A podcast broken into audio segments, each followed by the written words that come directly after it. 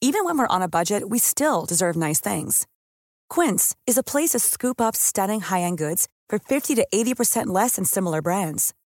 They have buttery soft cashmere sweaters starting at $50, luxurious Italian leather bags, and so much more. Plus, Quince only works with factories that use safe, ethical, and responsible manufacturing. Get the high-end goods you'll love without the high price tag with Quince. Go to quince.com/style slash style for free shipping and 365-day returns. Ready to pop the question? The jewelers at BlueNile.com have got sparkle down to a science with beautiful lab-grown diamonds worthy of your most brilliant moments. Their lab-grown diamonds are independently graded and guaranteed identical to natural diamonds, and they're ready to ship to your door. Go to BlueNile.com and use promo code LISTEN to get $50 off your purchase of $500 or more. That's code LISTEN at BlueNile.com for $50 off. BlueNile.com code LISTEN.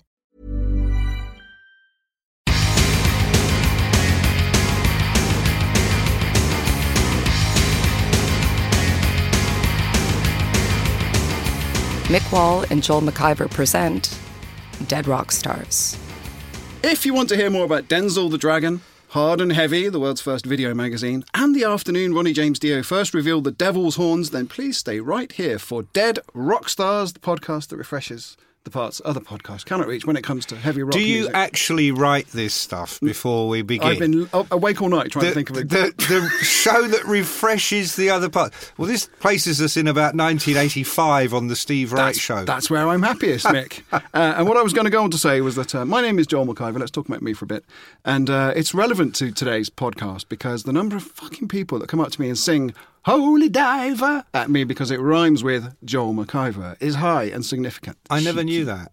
I've never seen anyone do that. No, they do it, believe me. They write it at me in emails and Facebook. and so on. Holy diver. Yeah, because it sounds a bit like my name, right? They So- don't do it because you look like Jack Black. Well, uh, one day I hope to look like Jack Black. Anyway, look, so my name is John McIver, as I've just said.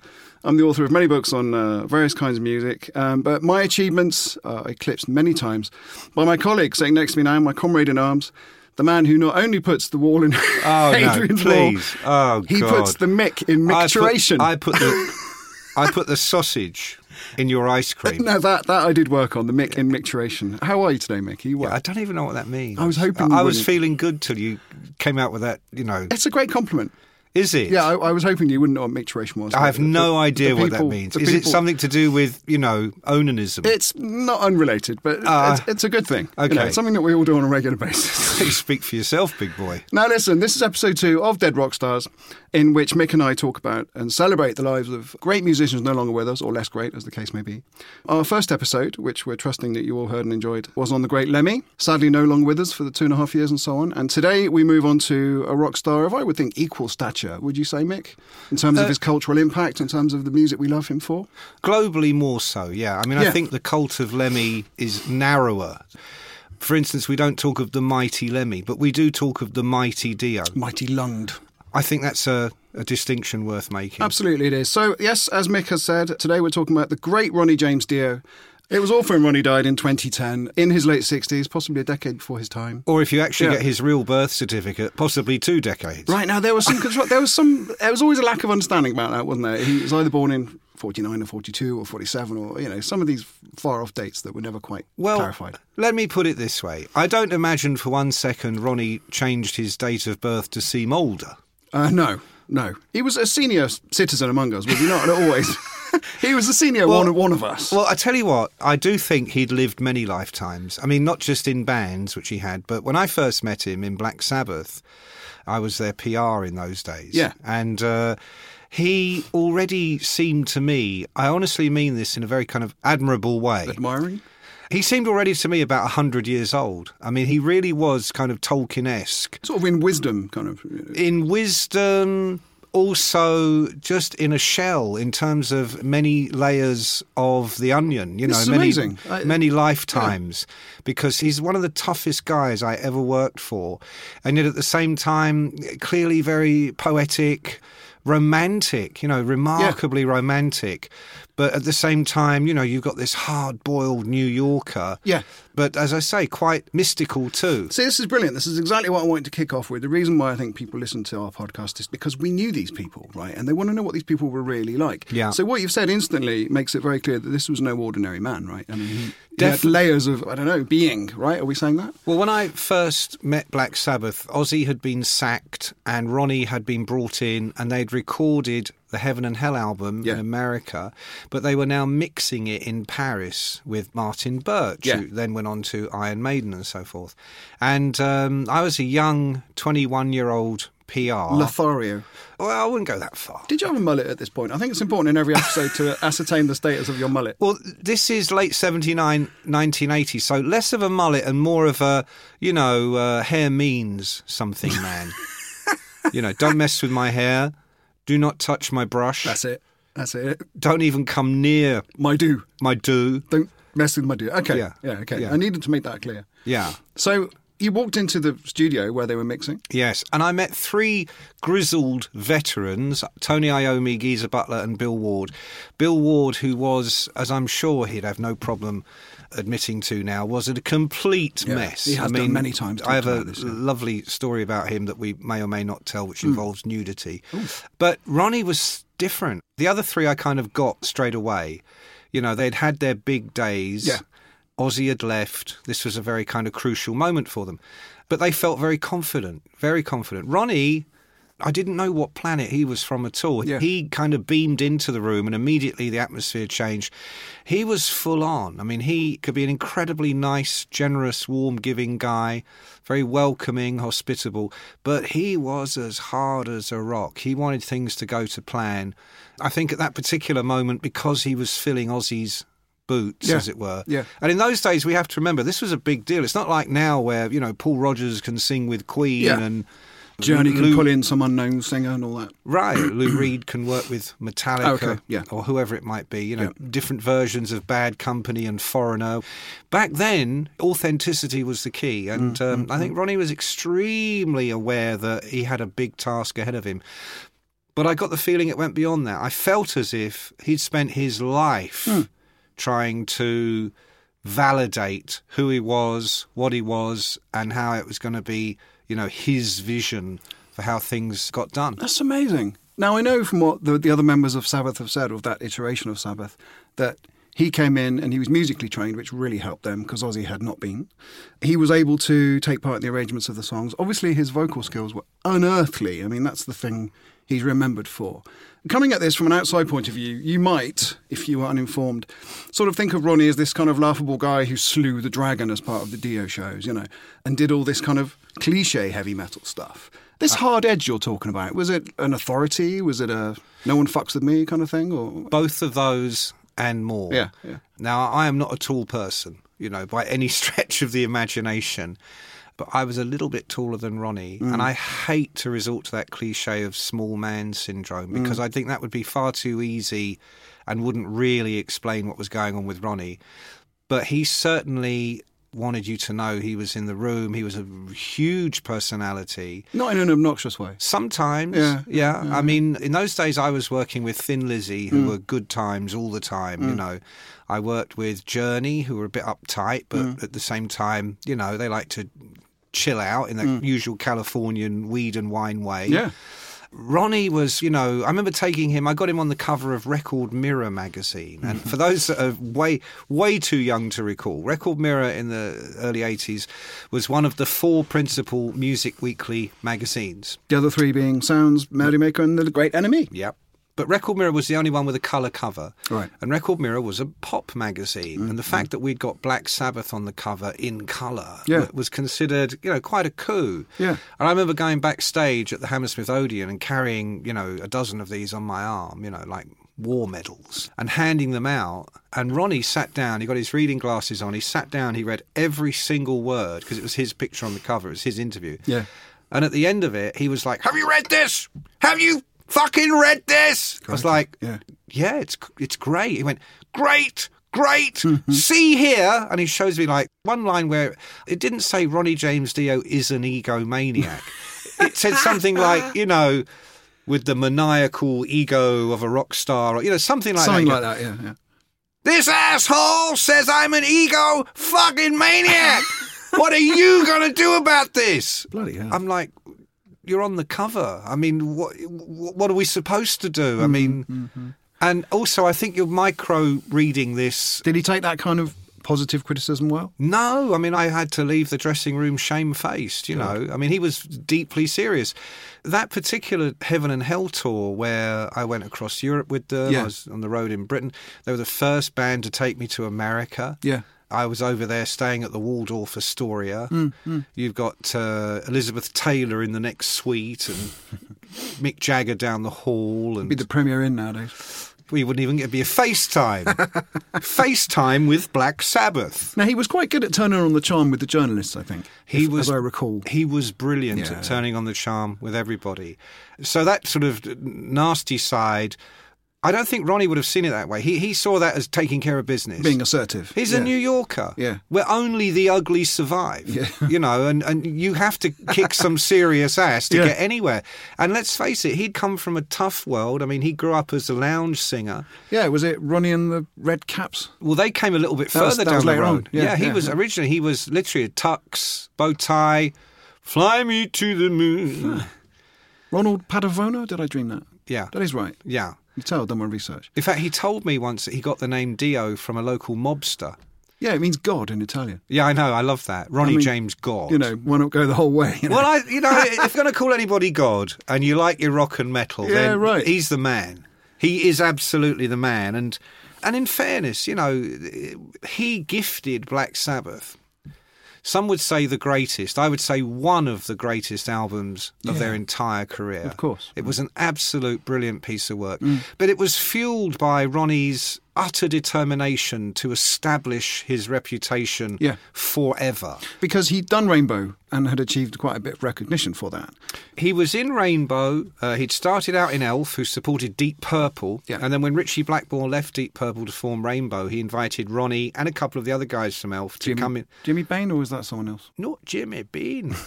Yeah. And as Ronnie told me at least 400 times, it was always meant to be Richie Blackmore and Ronnie James Dio's Rainbow, Yeah. which of course is a, is a mouthful. Yes. you may as well say Richie Blackmore and someone you've never heard of's Rainbow. You know, so you can see the why that didn't pan out. But, Mm. You can. but Ronnie held that against him. But then, in fairness to Ronnie, I mean, he helped Richie Blackmore and Rainbow become a huge international act. I mean, when Gillan left Deep Purple, he didn't go on to become a huge international. None of them did, apart from Richie Blackmore. Yeah. And he was utterly aided and abetted in that by Ronnie James Dio. But because Ronnie felt he didn't get the credit he deserved, this absolutely echoed throughout Ronnie's career to the Yeah. point where when Richie fires him from Rainbow because he wants to go in a much more commercial direction, which he did with Graham Bonnet. Yep. He didn't want to sing about rainbows and dragons anymore. He wanted to sing about I love you, you love me. Yep. What a big number one record it's going to be. that rhymes, by the way. What Um, It you was- just said. It was meant to. See, unlike your stuff that Wait, gets I- I written thought you were down the a night poet. before and is just bloody rotten, you know. I, so I knew you were a poet. Of course, I'd forgotten you were a poet. Okay, good. Yeah. He gets fired, and Rainbow goes on to even greater success. I mean, this hurt, hurt a man who was very, very proud Mm. and was evenly balanced with a chip on both shoulders at this point. Yeah. He joins Sabbath. He almost single handedly rescues, because let's not forget that last Sabbath album with Ozzy, Never Say Die. Ugh.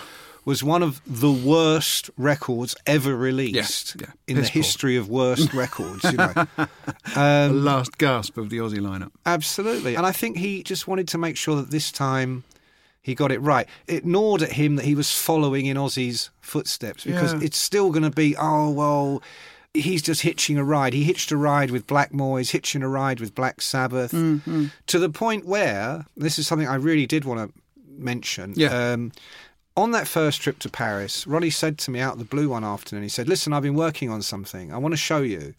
And he held up what we now consider to be the devil horn salute Yeah. with both hands. Mick is holding them up as we speak. I'm holding them up for as those, we speak. For those watching this in black and white. Why he came up with that, he explained to me, he said, because when Ozzy used to come out on stage, he used to flash a peace sign. Ah. Yeah. He'd put up two hands. In fact, you can find zillions of pictures of Ozzy in Sabbath in Yeah. the 70s, bit like Nixon on the White House lawn, you know, Yeah. holding up the two. Or like Ringo Starr does all the Uh, time. Absolutely, except with two hands. right, got it. Yeah, this goes to two hands. The full Aussie. See, not- Ringo's only one hand, Joel. Uh, you know, this is two hands. what you're saying is this is a double hand job. This is a double hand job of peace and love. So, Ronnie says to me, What do you think? It's kind of like, you know, Oh, he in ran the- it past you. They're Like, you know, yes. should I do this? Because I'm the sort of thing. PR, right? Should I have pictures done like this? Should I do it on stage? God, And it was in, that contrived. in fairness, he could have gone like that. double. doing- he's doing rude, rude fingers at I'm me. doing. Yeah, yeah. Is that index finger? Um, middle that's your finger. middle the mi- finger, I'm yeah. Mm, doing two middle fingers now. that's two middle fingers. He could have done that, and I'd have said, "Yeah, whatever," Mm, you know. But he did this, and I thought, "Oh, that's intriguing." If you'd said no, that's a crap idea, Ronnie. Do you think he wouldn't have done it?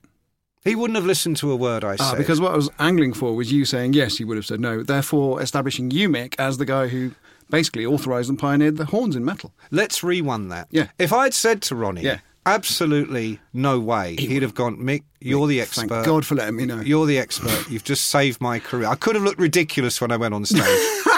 Well, this is the truth. Listeners, you hear about it here for the very first time. Mick Wall is the man who authorised Ronnie James Dio's pioneering use of the corna, as I believed it's uh, in- in- known in Old Italian, the dual horns. Uh, which I believe come from some sort of uh, warding off evil thing from ancient but- witchcraft. But here's the thing: he didn't mention any of that to me at the time. And being of Italian descent, I mean, it may well have been in his thinking, but at that moment, and we spent a good half an hour. He, he, he walked around the hotel room. Again, I'm doing the devil horn thing Yeah. with both hands. Uh, he you walked do that really well, Mick. he walked around the room showing me what he would do, and uh, he'd obviously clearly figured it all out. And I Yeah. just thought, yeah, that's genius. It's like I'm in the tradition, but I am my own man. Yeah. He didn't mention anything about warding off the devil, or I certainly didn't call it the devil horn Bill, salute. Bill Warding off the devil. Yeah, he just said this is my version of Ozzy's peace sign. That's amazing. And so history was established. and so it was Oh my established. God. All right, so Ronnie was very heavy metal. We know this. Uh, we're jumping forward a little bit. We'll come back to Sabbath, but after Sabbath, when he went on to do Dio, and as I've you know resuming this cliche, he slew a dragon on stage, and to me that was when heavy metal got really silly. You know, I mean, for fuck's sake, you know, pixies and trolls and dragons. You know, this is when people laughed at you for liking metal. That's my view. Does that resonate with you at all? I hear what you're saying. Yeah. But I mean, I went to some of those shows and Yeah. we couldn't wait for the dragon. You know, we loved it. no, well, okay, it was theatre. Yes. So it was a bit of pantomime, but he'd get the sword out and duel the dragon. And the dragon, this is the 80s, not now where you've got a virtual reality dragon from Game of Thrones. A hologram, which we'll talk about later. yeah, th- this was more like, you know, something out of he's behind you. Yeah, Two See, yeah. guys in a pantomime Right. horse with a dragon's head. But listen, h- here's where that came from, okay? And Metallica did it. Yeah. With the, Everybody had um, their go at it. yeah, okay, yeah, yeah. Here's where it came from Iron Maiden's Eddie. Ah, okay. Mm. That's Hmm. where the impetus came from because Maiden. They didn't have this huge vision, but they came up with this idea which turned out to be visionary. Yeah. Which was instead of always having a picture of them on the cover of their albums, they would have this Eddie the Ed. Yeah.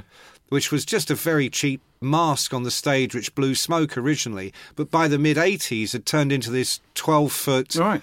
pantomime mummy yeah. that would come out at the climax of their shows And everyone loved it. everyone loved it. It Mm. r- seriously took it to another level. And of course, you didn't think, oh my God, it's a robotic futuristic mummy.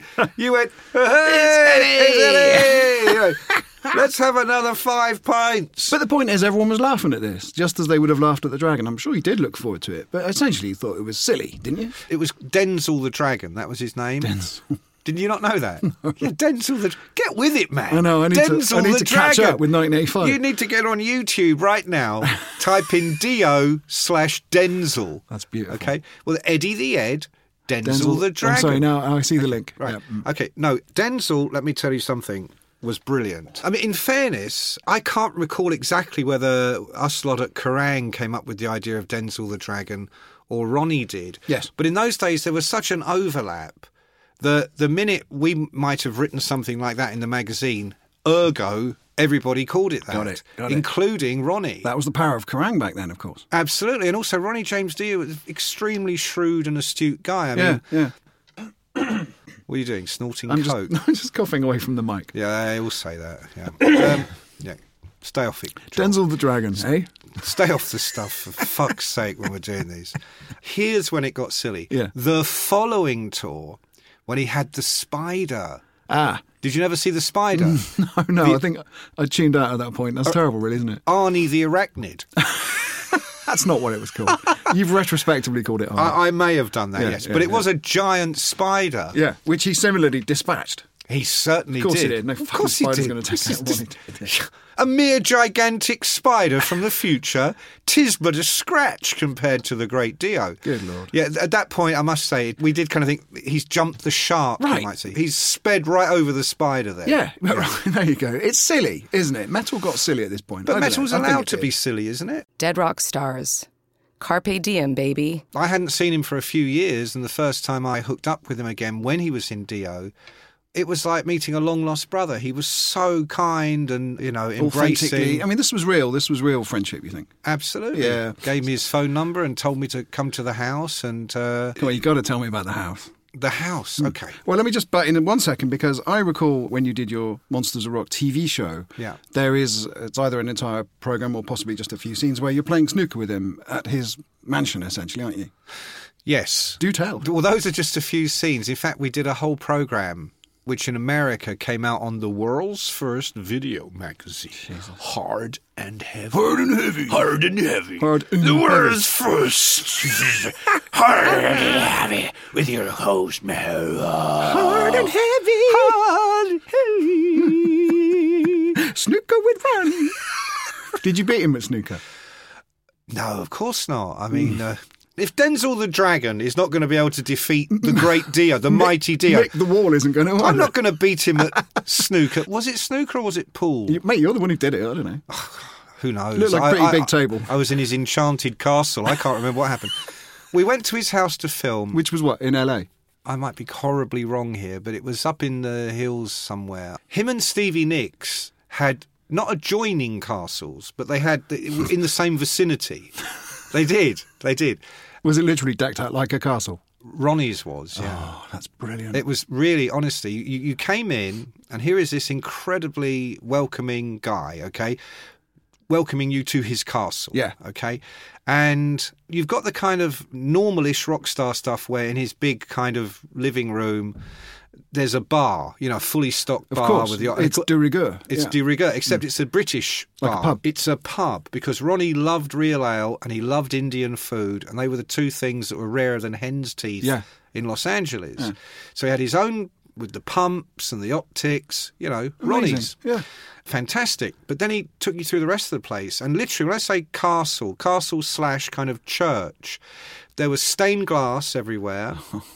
there was a, at one point a lectern with a, a like a 15th century Bible yes, on mate. it. Brilliant. Must have been a suit of armour around somewhere.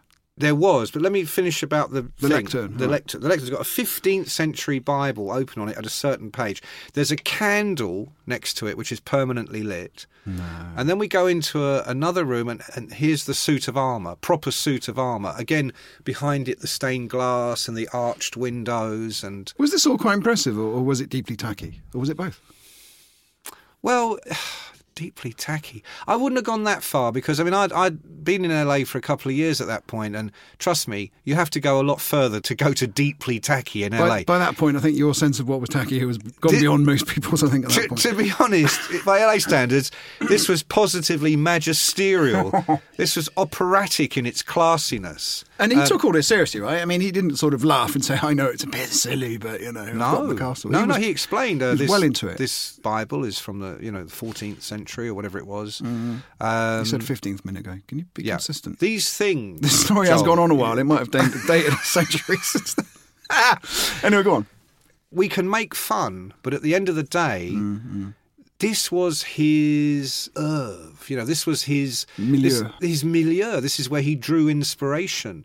And so when he was writing about neon night Cats Yes. and you know so many of the kind of mythological Yes. subjects because he used to sit there reading this stuff. He used Mm. to he was completely steeped in it. It's wonderful in a way, isn't it? It is, and I think it's interesting when you then look at say what Richie Blackmore did later in his career when he went into the whole medieval Yeah, of course. which of course everybody laughed at him for. Mm. And there are many aspects of that that are hilarious to the untrained eye. Yeah.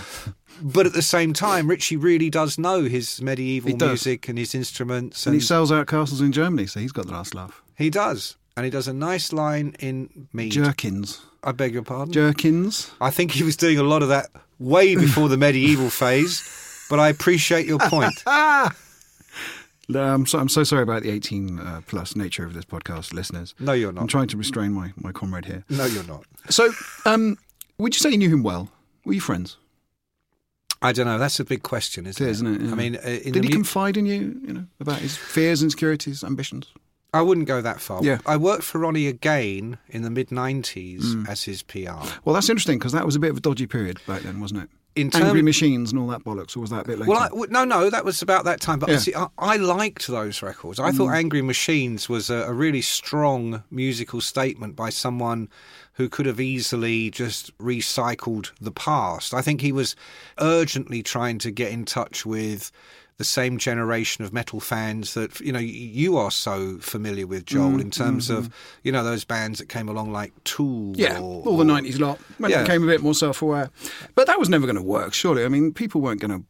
Weren't going to warm to Ronnie, who wore, you know, blue hair and rode skateboards to school in 1998. Well, I don't think he rode any skateboards. Mm. In No, I mean- fairness, Uh, I I think he'd be more probably riding a, a dark mare through the midnight dawn of I like tomorrow. You know, A dark mare. Millions of people have lost weight with personalized plans from Noom, like Evan, who can't stand salads and still lost 50 pounds. Salads, generally, for most people, are the easy button, right? For me, that wasn't an option. I never really was a salad guy. That's just not who I am. But Noom worked for me. Get your personalized plan today at Noom.com. Real Noom user compensated to provide their story. In four weeks, the typical Noom user can expect to lose one to two pounds per week. Individual results may vary. One size fits all seems like a good idea for clothes until you try them on. Same goes for healthcare. That's why United Healthcare offers flexible, budget friendly coverage for medical, vision, dental, and more. Learn more at uh1.com. Hey there, it's Michelle Norris. I'm host of a podcast called Your Mama's Kitchen. When I travel, I'm usually looking for a way to find a taste of home when I'm not at home. And one of the things I love to do when I am at home is entertain. And Airbnb allows me to do that. When I was in California recently, I rented a house that had a great kitchen. And when we were sitting around the table, we're all thinking, we're in someone else's house. Someone could be in all of our homes as well. If you have a home, but you're not always at home, you have an Airbnb. Your home might be worth more than you think. Find out how much at airbnb.com/slash host.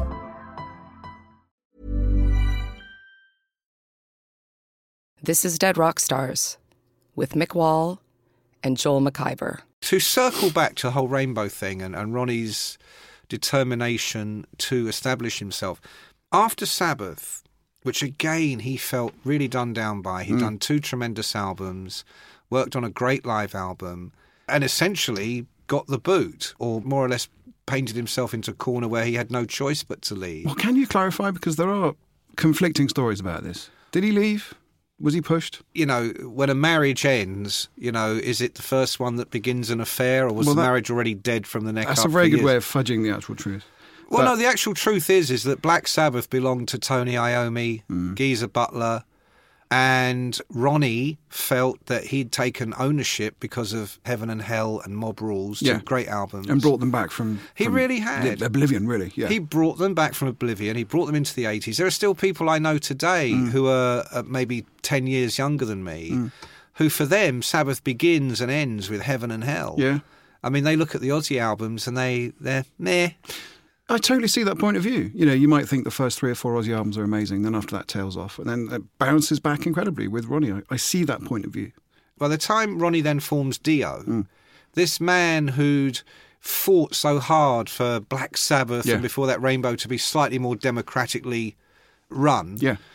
now exerts a grip of iron. You know, I mean, he co-wrote with Vivian Campbell and Jimmy Bain, Mm. but you know, the clue was in the name. You know, that band was called Dio, and it was Dio's band. It was I mean, Ronnie James Dio's Dio. to the point where by the late 80s and this was odd because no one could understand why he did this because like i say the clues in the name and they'd already had like three multi-platinum albums he suddenly announces uh, his people suddenly announce you know the guards at the gate come down with the, the scrolls and in future the band is to be known as dio featuring ronnie james dio It's so weird, isn't it? well, at that point, it's almost Trumpian in the respect of thinking, why would he do that? Yeah. Yeah. Is he so far gone that this seems to make sense to him? Now, he wasn't an overindulger in, in the substances, as I recall. He, wa- he wouldn't have gone mental because of that, I assume. Ronnie wasn't into cocaine or No. anything like that. He, So he did, he wouldn't have- did like a puff. Okay, but he wouldn't have gone like Glenn Hughes and just lost control Oh, completely. or God, whatever. no. No, no. If anything, Ronnie was the opposite end of Yeah. the spectrum. He was Mr. Control. Yeah, okay. Completely in control. And it's almost as if, you know, this was another expression of that increasing desire to be completely in control because as any control freak will finally break down and admit to you if you if you push them enough they're very insecure Yeah. and although he had this incredible talent and he'd built this incredible career, I think there was always this underlying feeling of, you know, he, he has to keep the plate spinning. He can't let anything go by the by. See, it's interesting because he did collaborate with people all the time, all his career. Later, as we'll come to, he formed Heaven and Hell. I suspect that in the 90s there was a movement by a lawyer or two, and this is only a suspicion, everyone, all right? Don't sue me, that you were proven to own a band if you put an album out which had your name on it, right? So look at Black Sabbath. You've got Black Sabbath featuring Tony Iommi on that record, which was it, The Seventh Star? Is that that one? Another It, one? it was essentially an Iomi solo album, which, in fairness, I think Don Arden, who'd become involved again, decided would sell more copies if it was marketed as a Black Sabbath I mean, album. mad as a box of frogs, you know. And then Ronnie did this thing. Maybe there's some legal nuance that you and I are aware of and couldn't possibly comment on, even if we did. Anyway, well, I was going to leap forward a little bit and talk about heaven and hell when he came back uh, and formed Sabbath because Ozzy was either not willing or unavailable to form Sabbath with Tony and Geezer. Well, I can throw some light on that. Please, would you? Please? That's why I employ you, mate. They came back together as Black Sabbath. That's what they did. And the reason Ozzy wasn't involved is because Ozzy wasn't involved. You can't have Ronnie and Ozzy in the band. And as Ozzy always used to joke, after he left, Black Sabbath became Geezer and the Three Italians. because after Bill Ward bailed out, uh, he was replaced by Vinny Appice. So you've got Ronnie Dio, Vinny Appice, Tony Tony Iommi. Iommi. Tony Iommi. Hey, Tony! Meet Ronnie! He's the boss. and the idea was to get back the heaven and hell era of the band. At that point, Black Sabbath w- was a slightly moribund concept. Ozzy still had a huge solo career. But what had happened, which nobody knew, was that back in the mid 90s, and Sharon Osbourne told me this herself, there had been an occasion, which we won't go into, but there had been an occasion where Sharon had the opportunity, shall we say, to take over the ownership of the name Black Sabbath. Yes. Tony Iommi actually gave that over to her. And so, although she owns the name, you know, Ozzy and Sabbath had done this farewell thing in LA in like 90, yeah, something like that. And although they'd made occasional reappearances at Ozfest and things like that, essentially it looked like nothing more would come of it. There certainly wouldn't be an album or anything like that Yeah. okay, the enterprising record company people come to Iomi, whose own career at this point is totally hit the skids. Mm. He brought a solo album out, had loads of guest stars, contemporary stars, you know, bloke from Pantera. Yeah. I thought a very good album. Mm, it was. And it didn't sell doodly squat. It's odd, isn't it?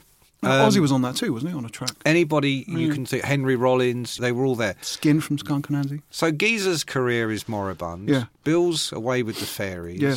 And Iomi, principally, is the one struggling for something to do. Yeah. And Ronnie. So when the offer comes in, look, well, how about you reform Black Sabbath? The Dio Yeah. era. So that's Ronnie, Tony Geezer, and Vinnie Appice. Yeah. Because Vinnie Appice had gone on to be Ronnie's drummer in Dio. Yes. They got a very nice contract to make an album and tour as Black Sabbath. I mean, it was a good idea, wasn't it? It was the a great idea, idea. was sound. It was Yeah. a great idea. Yeah. I mean, they'd also reconvened in like '92. They did one album in '92 Yeah. with Ronnie. Dehumanizer. Exactly. Mm. But that was the height of grunge in the mid noughties to late noughties. We're now in the classic rock era. And People are starting suddenly- to talk about Sabbath, aren't they? You know, as this shit hot band, which of course they had been. So there they are, fairly set to go. Yeah. And suddenly, Sharon Osbourne or representatives thereof Mm, make it clear that under no circumstances would they be uh, given permission to tour as Black Sabbath, Right. Mm, Or to make an album under that name. Hence the idea to call the lineup Heaven and Hell. It snookered them because obviously, if they had been Black Sabbath, that would have generated a great deal more interest. But the fact is, we all knew who we were talking about. Yeah. And they played those songs and they did them really, really well. And the new album was good. Better the Devil Oh, You Know. Great. That Bible Black was a great track. Oh, and, yeah. You know, that was a really, really good album. It's a really dark album, actually. It's very, very metal.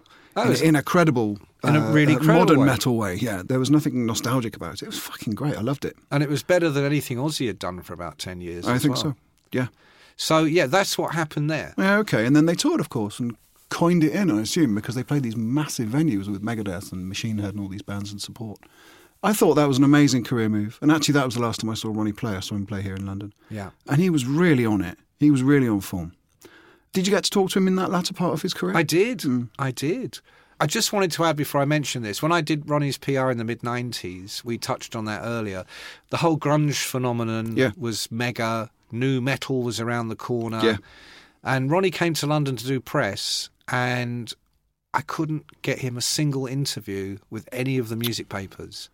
Not one. Fucking snob. Not even Kerrang. Mm. Not even Kerrang, which in, arguably Dio had helped build, you know, from its inception in the 80s. He was one of those, you know, one of the drivers of your cover. You'd put him on the cover and you'd sell more copies. How did he take this sort of snobbish? well, I was I was really worried because Mm-hmm. he'd come to London. You know, we had Mm. three days of press set aside, no press. mental, isn't I it? managed to get a fanzine writer and another friend from the metal press. I don't even remember what he was doing the interview for, but he came Hmm. and interviewed him. And I just had to be uh, really frank with Ronnie and say, look, I'm really, really sorry. I have really tried. And by then, Ronnie had known me for nearly 20 years. Yeah. He, he knew I'd tried. Yeah. But we were both kind of off the radar at that moment. Yeah. And he was really nice about it. That's amazing. I'm glad to hear that. He, he was really nice about it. We had a laugh, and then we went out and had an Indian meal and drank lots of ale. And uh, I'm sure it, you know, for a proud man, it would have really hurt him. But he, dealt with it like Yeah. a gentleman. And he took the high road. So I'm, I'm so glad to hear that because I have a little bit of an emotional connection with Ronnie. Even though I only ever interviewed him once, I had half an hour with him. I pointed out to him in the interview I was doing that the very first LP I was bought in my life when I was three years old was The Butterfly Ball, Roger Glover's side Oh, project, right, which right. Ronnie warbles on lavishly, doesn't he? And um, I told him that, and Ronnie said, That's great, kid. Right? He called me kid. And he was probably, I don't know, 55, and I was probably 30 or something at the time, or 25. But at that moment, I wanted him to be my dad, you know what I mean? And uh, so I, I had grown up listening to his pipes on those weird songs, frankly, which are neither for children nor for adults. So I'm glad when you say, Mick, that a down period in his career, he was gracious enough to, to sort of take the flak. And I think that the victory was ultimately his because people look back on him now as this god, don't they? You know, with un- Absolutely. unearthly skills, incredible driving force, really, and all sorts of stuff.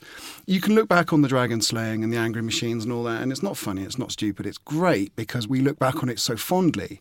And he wound up his career, albeit way earlier than anybody would have wanted, with a great album and a great band. And I, I I just think that in the world we move in, which is imperfect and full of complete wankers and failures, this was a person who triumphed. That's how I see it. And I know that's sort of unashamedly cheesy, but that's how I see it when I think of old Ronnie. I agree with you completely. I think, you know, nobody gets anywhere without luck. You've got to have a big scoop of luck. Mm. Yeah. At the same Say time, that in a New Jersey kind of way. you need a big scoop of luck. you know, scoop of luck. Okay, I don't know what that was, but it wasn't New Jersey. Edit that out. Big scoop of luck. a big, rather a large scoop of luck. Yeah, yeah. Or as we say in New Jersey, A big scoop of luck. There you, you go. mook. yeah, that'll do. Right. That's terrible. but That will Right. do. So anyway, um, you need a s- you need you need a fair measure of luck. Yeah. But more than that, you need fortitude, you need courage, you need balls. Talent. You need talent, but talent gets you in the room. Mm, That's all it does. You know, after that, it's every man for himself.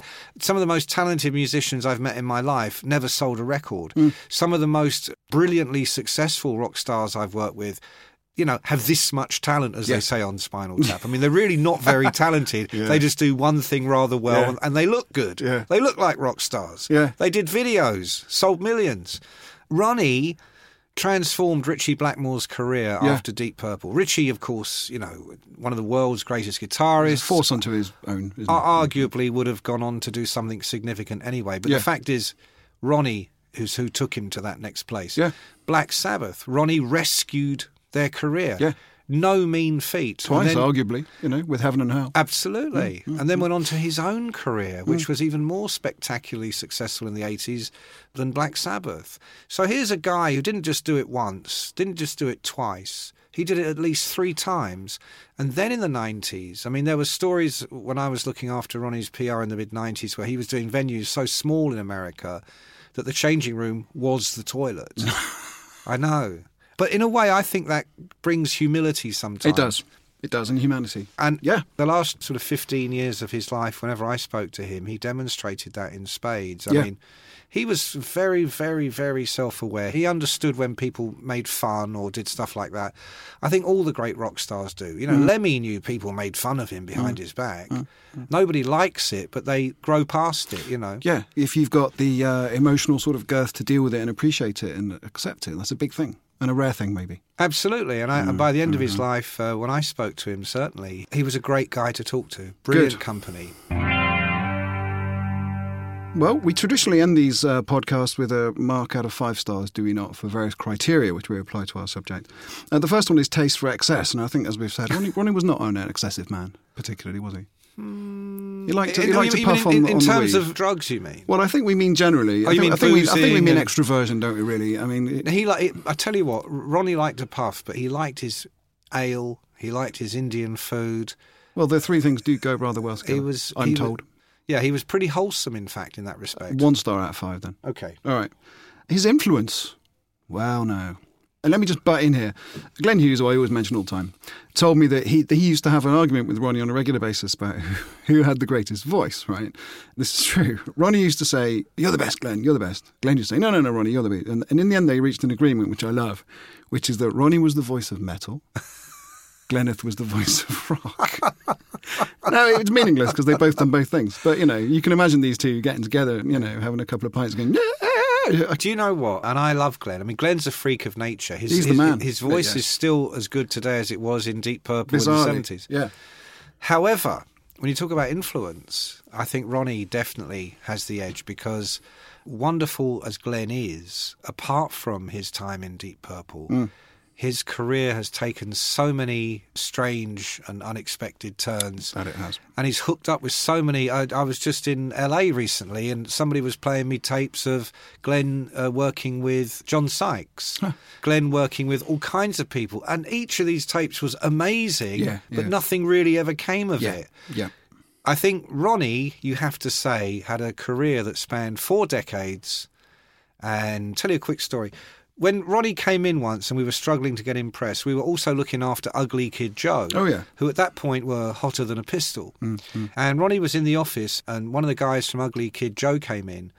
And I sort of went, oh, this is right. And he went, Ronnie Dio! And he fell to his knees and he's like, you rule! Dio rules! You rule! And he did the whole we're not worthy thing. And I thought, "He- he's taking the pit. No. Mm-hmm. No, for real. Mm-hmm. No, for real. Ronnie Dio rules. Do you know, we were talking about the enemy earlier. Uh, Well, Oh, you were. I, I mentioned the enemy. Yeah. The only thing I ever wrote for the enemy was a short piece interviewing the drummer of a band. I can't even fucking remember the name. Some band that young people like, right? that I never Beatles? heard of. no, it was some, you know, Stones? some sort of guitar youths. And one of them was banging on about Ronnie James Dio, and that was why the enemy asked me to do it because I was the metal expo who, Right. could, who could translate this into a way that enemy readers would understand. I have a fairly strong feeling that my article is the only time that Ronnie James Dio was mentioned in the enemy, for And about that's why- and 25 that's years, why isn't it? they went down And that's the what shitter. killed them. it was Now, if one they mention of paid a him. bit more attention to Dio and less to the The Art fucking of Noise. Morrissey, That's it. Yeah, yeah. you know, Yeah, let's talk about death as a career move, which our producer always puts on. I think it's a very cynical thing to say, but you know, That's it's how not like he didn't producer die young. He, is. he wasn't Kurt Cobain, was he? He died uh, in his later years of a tragic disease that was unavoidable. He's not at the 27 Club. It's not really even relevant, is it? No, I mean it really isn't. I Edit mean, that out. Yeah. it- His legacy. Well, the Dio legacy continues to reverberate. I mean, it's think it you know, does, mm.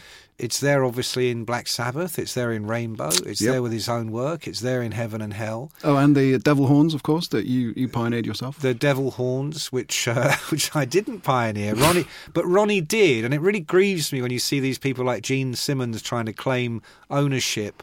No, Gene, Unusual. I was in the room when An Ronnie unusual came move. up with that one, and I tell you what, I was there the first night on tour when he did it, Mm-hmm. and.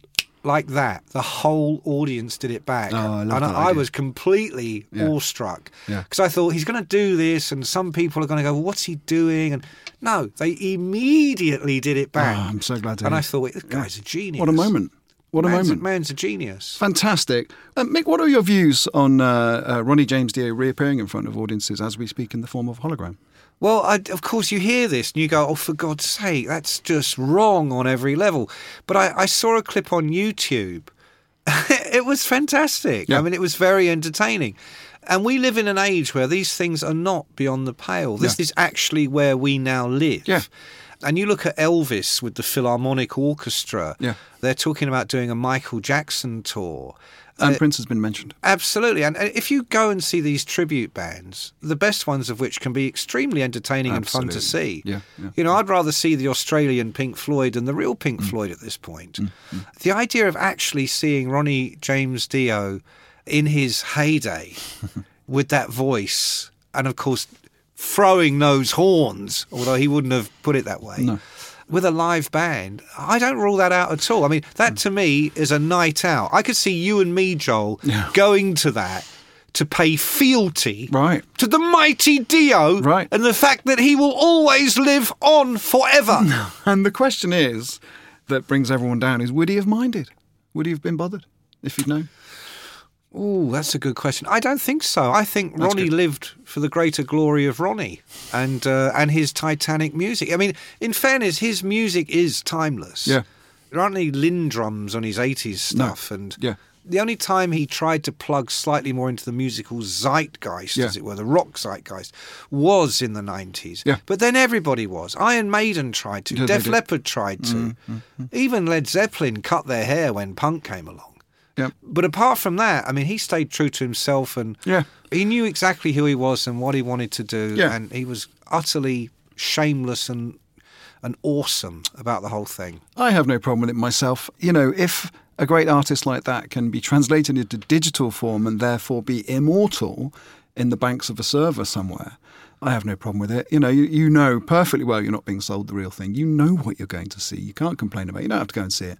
Yeah, I'm all for it myself. And I feel sorry for those who didn't see The Great Man in the Flesh, but at least there's a simulacrum of it available. Yeah. Yeah. And maybe they could do one of the dragon. Denzel. Yeah. Why not? A VR dental. Easier than remaking the thing. Yeah, there you go. Well, that's pretty much uh, all we're going to say about the great Ronnie James Dio today. Well, although, frankly, we could sit here and talk for many more hours about him, couldn't we? We could. I'm so glad you knew him well, Mick. I feel very privileged that I got to have a brief moment with him because, as I said earlier, you know, quite an emotional connection for me. Thank you very much, everyone, for listening. We really appreciate you tuning in to hearing us talk about these things. Do get in touch with us via the Facebook page or the Twitter feed or wherever you heard this from. And I'd like to trailer episode number three, Mick, if you don't Yes, mind. yes. Uh, without giving away who the subject might or might not be. Our producer uh, at Seven Digital, by the way, huge thanks to Seven Digital. Wonderful people, fragrant people who produce the show. Are we going to name our producer? Um, yeah, his name's Ian Callahan. yeah. And he's the most beautiful guy. He's great. I'm looking at him now. I'd like to thank He's you. come up with this great thing. He says now, this is the link to the next chap we're going to be talking about in episode three. Yeah. Now, Dio said, We rock. Our next subject was a little bit more verbose because he added the words will and you to the words we rock. And I'm sure, people, you can figure that one out for yourself. Now, on that bombshell, I would like to say thank you so much, everyone.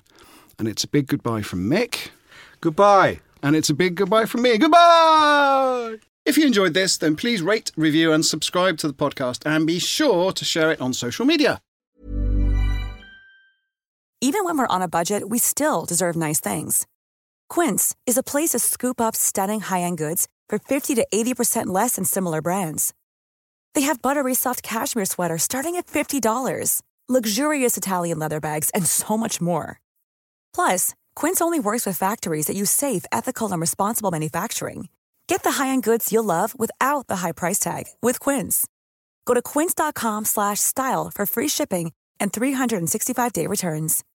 When you need mealtime inspiration, it's worth shopping Kroger, where you'll find over 30,000 mouthwatering choices that excite your inner foodie. And no matter what tasty choice you make, you'll enjoy our everyday low prices, plus extra ways to save, like digital coupons worth over $600 each week. You can also save up to $1 off per gallon at the pump with fuel points. More savings and more inspiring flavors make shopping Kroger worth it every time. Kroger, fresh for everyone. Fuel restrictions apply.